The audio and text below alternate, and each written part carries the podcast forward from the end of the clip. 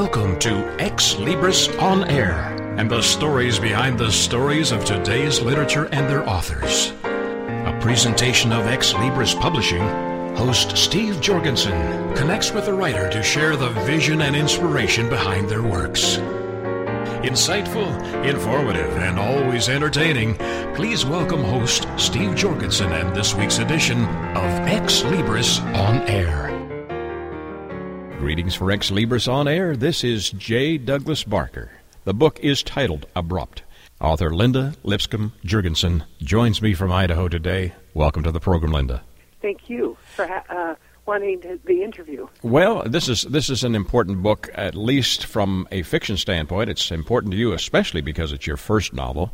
But uh, you live in a rural setting, and an incident occurred to you and your family that was part of the inspiration behind this story. Share with my listeners how this book got to be written. Well, it, actually, I was over in the state of Washington on the west side, and a developer had not put in our water system very well for about 30 of us.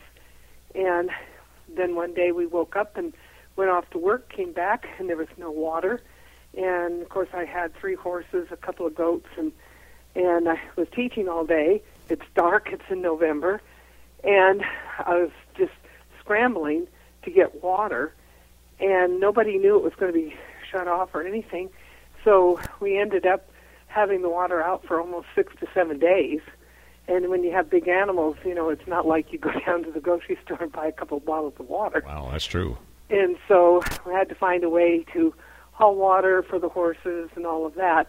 And it got me to thinking, gee, you know, who who owns our water system? Where do you get your water? And so over the years, as I was teaching school, I would talk about to my kids, which I taught junior high, about how important it is to be aware of where your water comes from, how safe is it, who owns it, and then some kids all said, water's free. No, it's not actually free. No. So that kind of inspired my book, because then when I moved over on this side, I got into with Kootenai Alliance, which is Kootenai County in the um, panhandle of Idaho, and um, they have a whole bunch of environmental issues, and of course mine was water.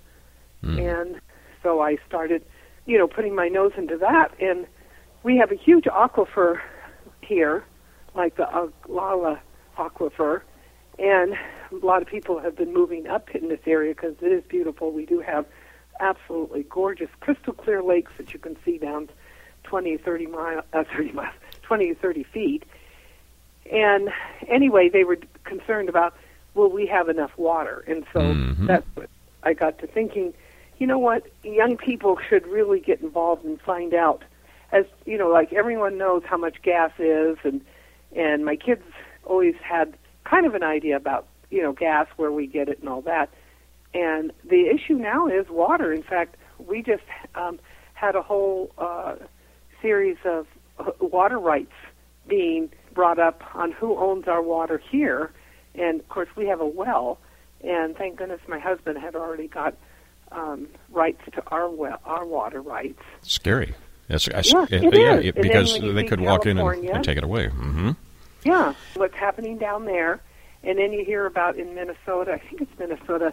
I'd have to go back and look, but it's in the Midwest there, where um, one for bottled water, they're just coming in and hauling out their water, and their lake is dropping. Really? Well, share the, share the story title, Abrupt, and who your main character is- is. Okay, yeah. Abrupt is it just happens abruptly. I mean, even though everything seems like it's slow, one day you wake up and you're just like, "Whoa, we're in a drought," or or whatever. Well, this one was I used the premise that there was an earthquake down um, in California that disrupted all the people down there, water and everything, and um, in as much as they were fighting to survive, um, they started coming up here. A bunch of people knew about our lakes. In fact, Pend Oreille is one of the deepest lakes um, in the United States. It ha- we have a submarine uh, station here. You do. Uh, mhm. In fact, a stealth submarine was built right here, and we got to see it. It's really something. But it's that deep to have submarines here. Incredible. Um, so it's real, you know. So everyone started thinking about, oh, we'll come up here and get water. They started pushing people out of their homes. Um, it was starting into a water war, and then Darcy. This is my story. Is Darcy and her uh, uh, uncle couldn't stay here because they had a big alpaca ranch, and so they decided to try to go to their other ranch that they had up in Montana on the Canadian border. And the whole time they're fighting for water. It's also a story that I know seventh and eighth graders. It's kind of a love story involved in that, and I kind of took the idea, like with The Giver, is we used to read that in my eighth grade class, and it was talking about everybody being the same. What if all your jobs were the same? And it was a good story, and then we got to talk about that particular issue. So what I was trying to do is write a real fun, interesting story because a grizzly bear um, uh, kills her uncle. Her boyfriend that she thought she hated because he stood her up um, becomes her companion to try to find water. And now, in this story, do these characters? Would you say this book is a good read for a younger younger audience, or is this uh, yeah, something that'll appeal yeah, to a broader range? Yeah, you're right. It is for. Um, I, I wrote it for young adults. Um, however, I've had a lot of older people read it too, and they they always say to me when they give me back my book, or or tell me how they liked it, was the fact that I don't let the water run anymore. it was a really good story and then they all say you need to write a sequel to it. And um, what happens to Darcy and Eric? Do they make it? And all of that. Now did you did you write an outline when you began this book or was this something that the inspiration just hit you one day and you decided you were going to be an author and uh, and pen this book?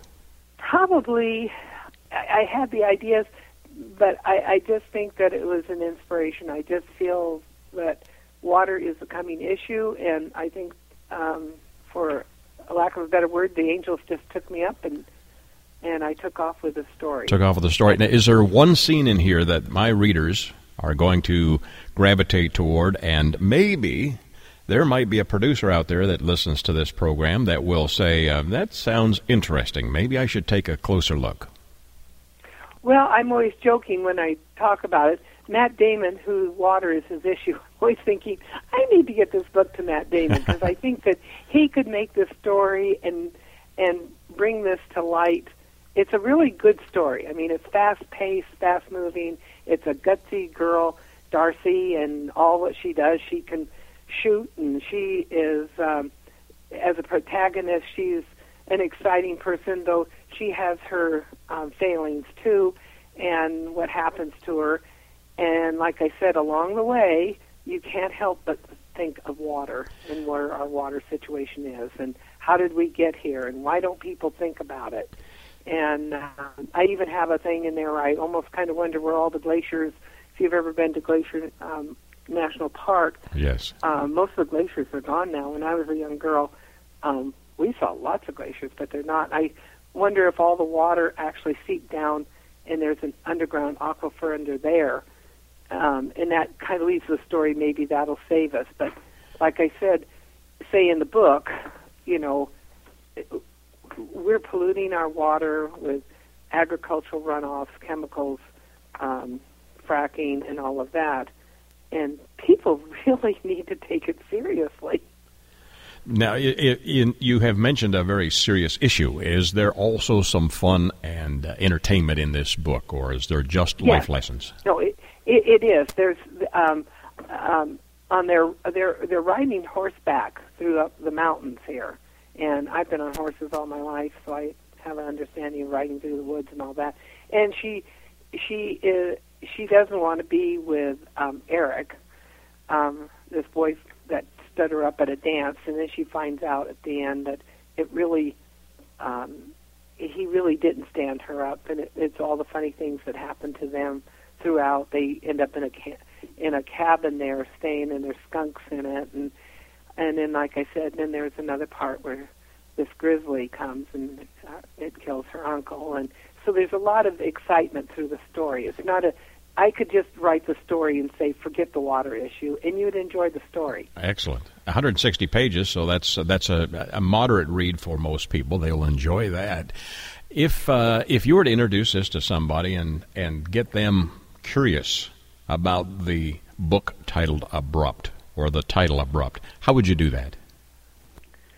Um, I would say if you would like to read a fast-paced book about a young girl living in northern Idaho and and um, being thrown into having to suddenly she thought her whole life was set, but all of a sudden now she's having to tramp through the woods with four horses and two mules and being attacked and um, find out what happens to her. And um, she's also abducted by some unsavory men. And um, she also discovers that in her life um, who she thought her mother was was not her mother. She always wondered why this woman that was kind of uh, diff- uh, uh, distant, distant to her, why that was so, and that's a whole story in itself too. Whole sideline, so yeah. There's a whole bunch of different stories in this. It isn't just a one uh, one part story because she is she's a little gal that was brought up by her uncle,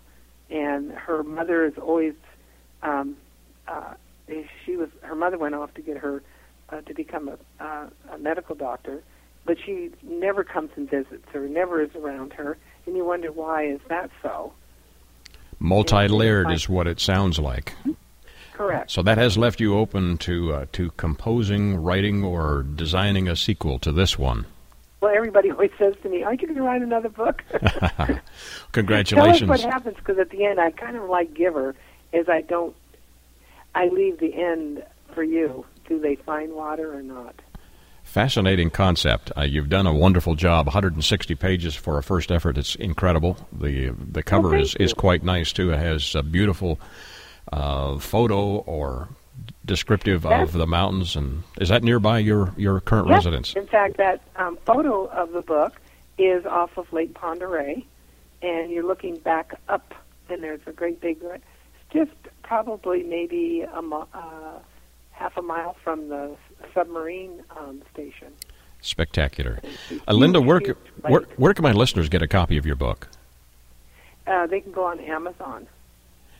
And do you also have a website yet, or is that something that's in the future? No, I haven't yet. I, that's another thing. It's it's awful when you you work you work and then also try to write. I haven't had the time to do that, which I was going to. I'm off on another book right now, so. Best of luck with that, listeners. You can you can find Linda's book by searching under the title "Abrupt." And your local bookseller can also locate that for you. And also under her name, Linda Lipscomb Juergensen, and that's spelled J U E R G E N S E N. That's the author's last name, and it's Linda spelled just in the typical way, L I N D A. So you can locate her by doing a search under her name, and this book should pop up and anything she writes in the future. Linda, thank you for joining me today and sharing your story. Well, thank you for interviewing with me, and you pronounce the name absolutely the way it's supposed to be. Well, that's that's that's the way it that's the way it's spelled. So that's, that's the way I pronounced it, Juergensen. Thank you for joining me. Thank you again, and uh, look forward to visiting with you in the future. Okay, thank you so much. For Ex Libris on Air, this is J. Douglas Barker. Ex Libris returns after these short messages.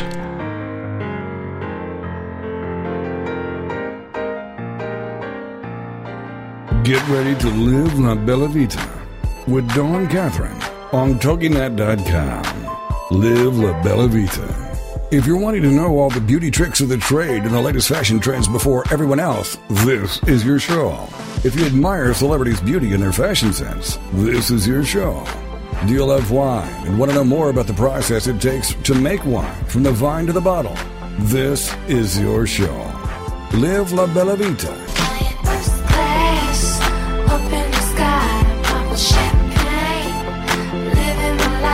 For more on the show and your host, check out our website, labellavitacosmetico.com. This is the kind of show you can sink your teeth into. If you enjoy traveling and food and family, all with an Italian flair, then you can live La Bella Vita with your host, Dawn Catherine. Wednesday nights at midnight, 11 p.m. Central on TogiNet.com.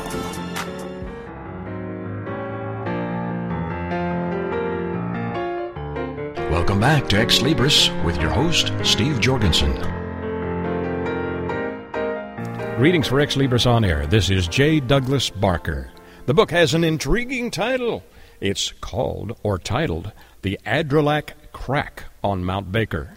And our author, who joins me from Oregon, is Beauford E. Averette. Thank you, sir, for joining me today. It's good to be with you. This is a puzzle to me. What in the world is an Adralac crack, and how did it get into the title of your novel? It is a small, shallow overhang that climbers were going to use to protect themselves from a storm on Mount Baker. And the person who found the little shelter area was Adrian Adralac, one of the climbers. And your story res- revolves, uh, assuming that uh, that follows this this thinking or this process.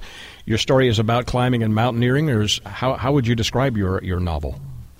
Yeah, it's about mountaineering. Uh, when they climb this mountain, they run into problems. There's some uh, crevices that they climb down into, and people do do that. Uh, they have a cave in in uh, a lava tube under the glacier, which we do have lava tubes in Bend, Oregon. One is five miles long, and uh, then they have this avalanche they get caught in, and one of them's hurt, and he wants to save himself till they can get him to a hospital. When he walks into the crack, he disintegrates. Wow. So an alien force has got him. So now we go back to where they go home and they have to come up with some kind of story of what happened to him. And they uh, are contacted by this alien that took the one person, and it changes their whole life. And things start happening. They start getting more intelligent, able to communicate telepathically. Uh, develops a teletransporter. There's some uh, perfect uh, robberies. Uh, there's some love affairs. there's a lot of things that happen after that.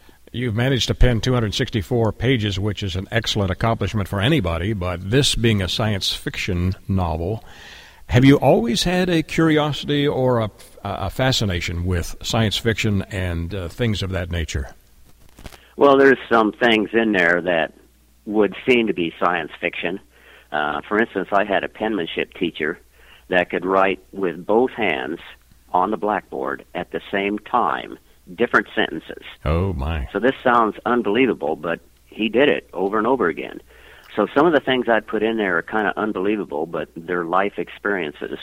And so that was part of the reason why I put some of this stuff in. There's a lot of intelligence there about left brain, right brain uh, interaction and that type of thing.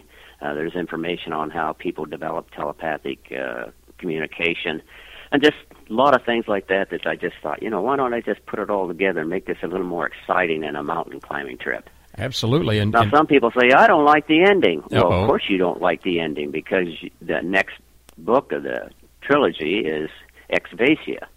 Ah. So you do not know what that is about, and that happens to be the planet where this person who is taken from the cave goes. So what happens when we're there? So that's what you got to wait for the next one. uh, you have some un- unforgettable characters in here: um, Myrna, Delbert, Yep. and who who are Right. the other main characters? Well, Delbert's the main character, and uh, Adrian is a main character. He develops a teletransporter. Uh, he also makes a foolish mistake by going to Reno or Las Vegas to win some money with money he was loaned. And there's other things that get involved in there and cause confusion and messes up their lives. Uh, Beauford, how long did it take to complete this first novel? Did you always have a desire to be an author, or is this something that just came to you more recently? Well, this stuff is from 30 years ago, and uh, things just pop into my head automatically. Yeah, the other day I was at the uh, optometrist getting my eyes checked, and he said, "How could you come up with a story?" And I said, "Well, what about you? What's your story?" "Oh, "I don't have any story." "Yes, you do. When you look into people's eyes deep with these machines, all of a sudden you're able to read their minds and see things they've done in the past and what they're planning to do. Now, how are you going to handle that? And you start thinking about something like that. It's got all kind of possibilities.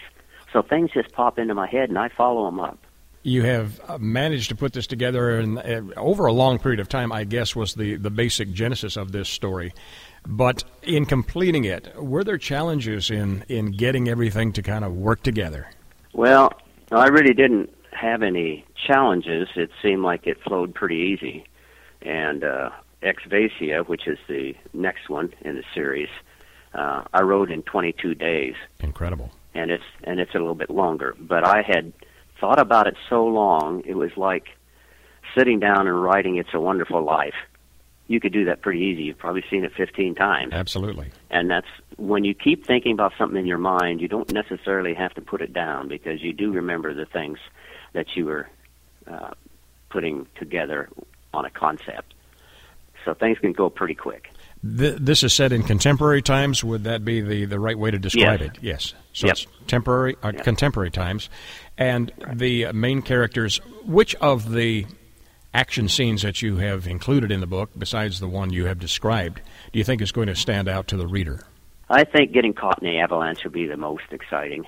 Uh, you know, there's been some people killed just this last week. Two members of our Olympic ski team were killed in the Australian Alps in the practice facility there.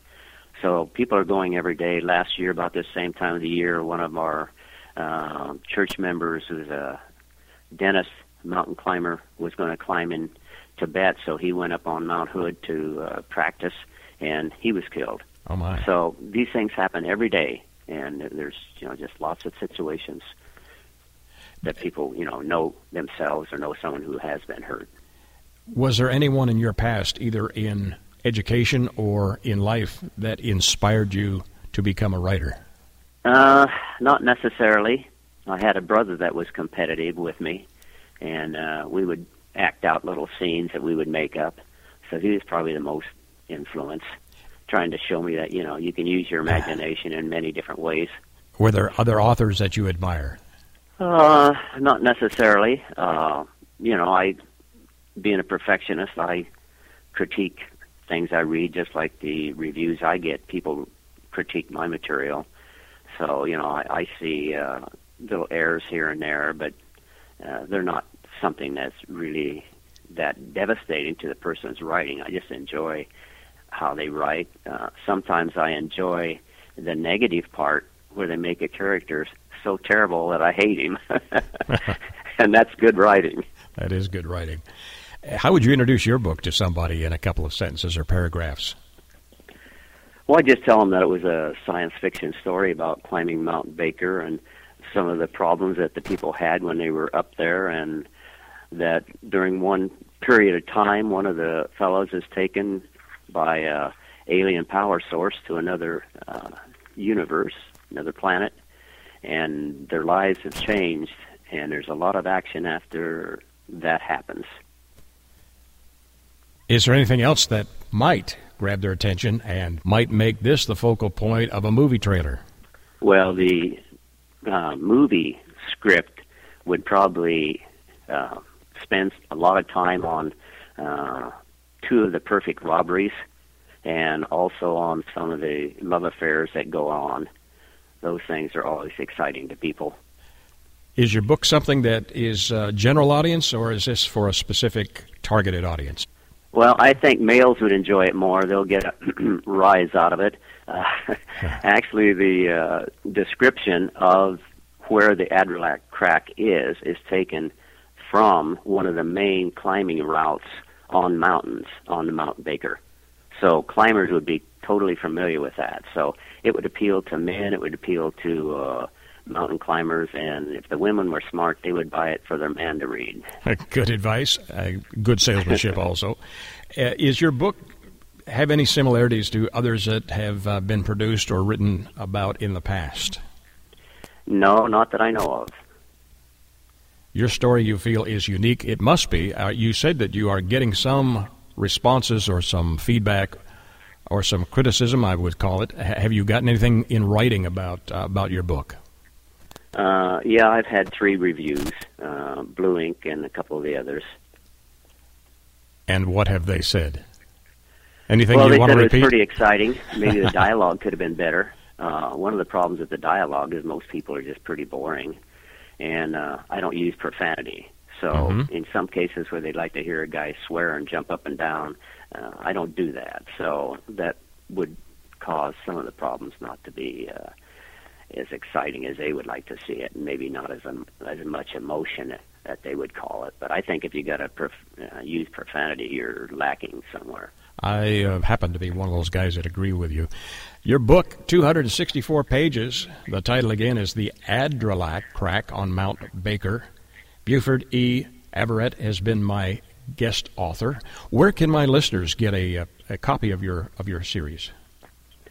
Uh, it's available several places. They can go online and uh, find it uh, under the Adralac Crack. Ex Libris has it, and so they can go there. They can get it at uh, oh, Amazon or you know other bookstores online. They just go to Adralac Crack on Mount Baker. It'll show them where they can buy it. And they can buy hard copy, soft copy, and e- ebooks. Fabulous. And the correct spelling of uh, our author's name is Beauford, B E A U F O R D, middle initial E, last name Averette, A V E R E T T E. So they can also search for you online that way and uh, keep up not only with this book and where it goes, but uh, the next in the series, which I'm looking forward to talking to you about. Okay, sounds good. Pleasure talking with you today. For Ex Libris On Air, this is J. Douglas Barker. Ex Libris returns after these short messages.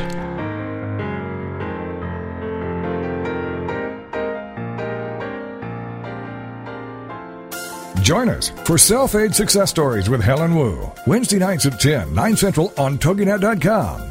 Helen Wu was born and raised in San Francisco's Chinatown, and after a very difficult upbringing, fighting depression, abuse, and addictions, she finally finds herself genuinely happy inside and out. Helen believes in taking our positive thinking and doing something positive to achieve a positive outcome. She's here to make a positive difference in your life, to be your game changer, your aha moment mentor.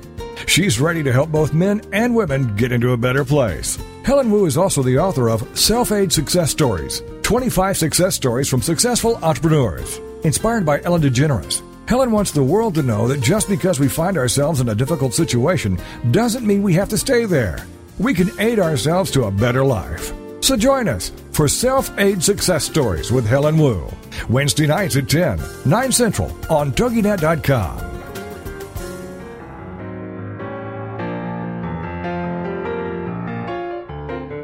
back to Ex Libris with your host, Steve Jorgensen. Greetings for Ex Libris On Air. This is J. Douglas Barker. Our book today is titled The Perfect Raisin and Pretzel Cousins Club, and our author who joins me from Colorado is Catherine Sistrunk Tobin. Welcome to the program, Catherine. Thank you.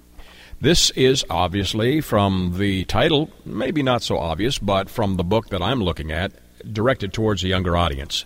Where did the title come from, and how did you get the inspiration to write this?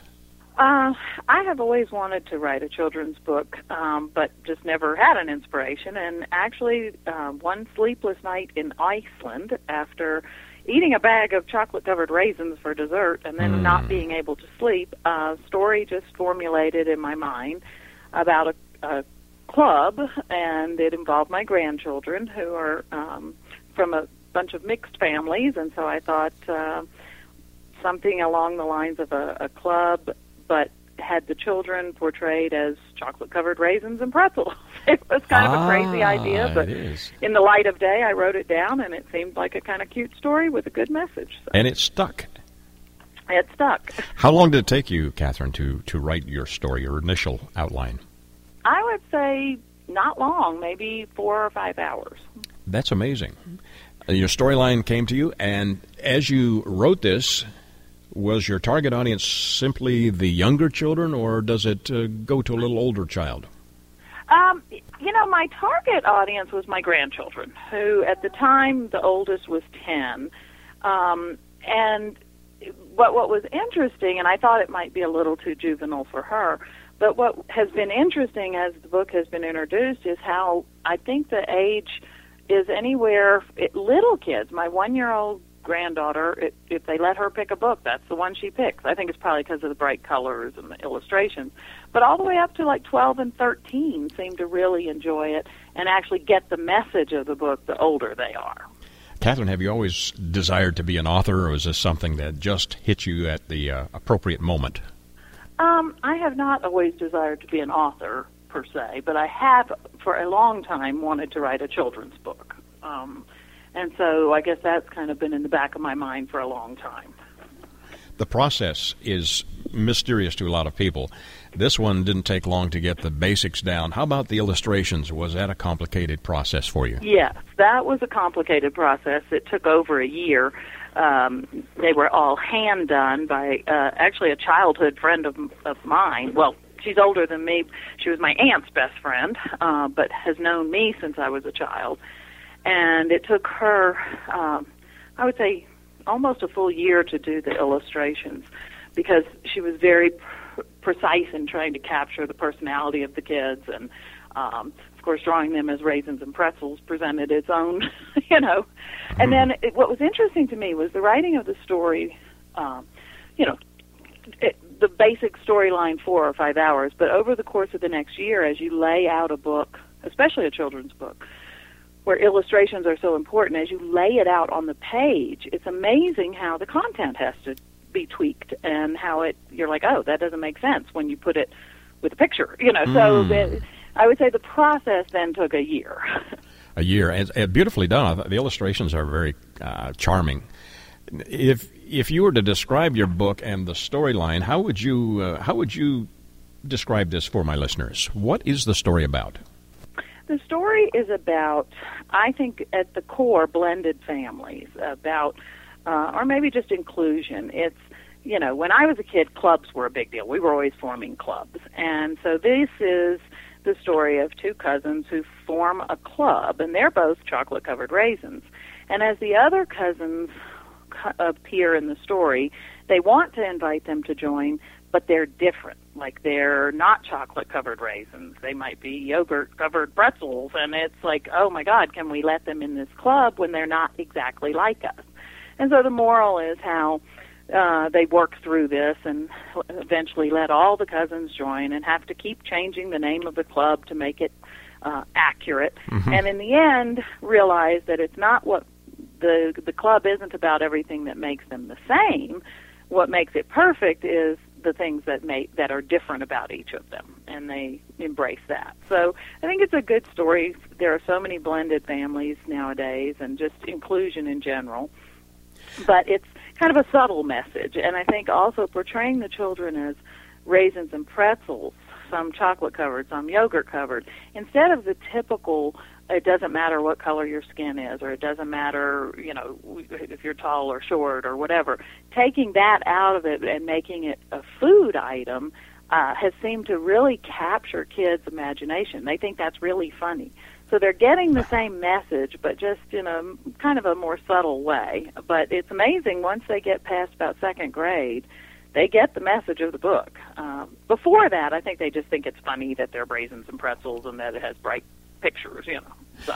D- did you have a background in, uh, I guess, career choices that prepared you to be an author? Uh, not really. I was a, a nurse um, for 35. Well, I'm still a nurse actually, um, but I have uh, five kids and eight grandkids. So I think that gives you, and from blended families. So I think that gives you a, a unique perspective or or a, a qualification to to uh, how kids think and and what might appeal to them. I have an idea. I have listeners that would love to hear you, the author, read a little sec- segment of your book and introduce it to them. Uh, do you have the book handy, and could you do that for I, us? I do. I'll be happy to. The Perfect Chocolate Covered Raisin Cousins Club. Emma and Julia were chocolate covered raisins. They were cousins, and they were friends. Emma said, Let's have a perfect chocolate covered raisin cousins club. Julia said, Okay. Emma was known for being very wise and always kind. Julia was smart and fair and a natural born leader.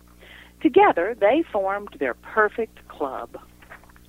Soon, Lily came over. Lily was a beautiful yogurt covered raisin.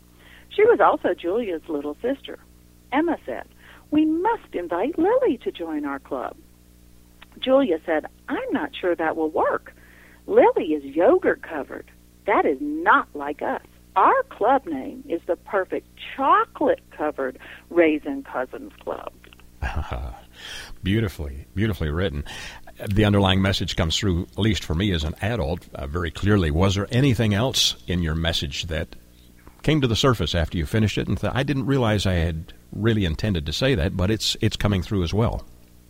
Um, you know, I think for me, what I, I wanted my grandchildren, and they're the characters in the book, to realize is that family isn't about shared DNA. It's about shared experiences. It's about you know being with each other and being inclusive, and that's what makes a perfect club or a perfect family. It certainly does. Uh, beautifully said. Is there anything that was a complicated obstacle that you had to overcome to get this into print?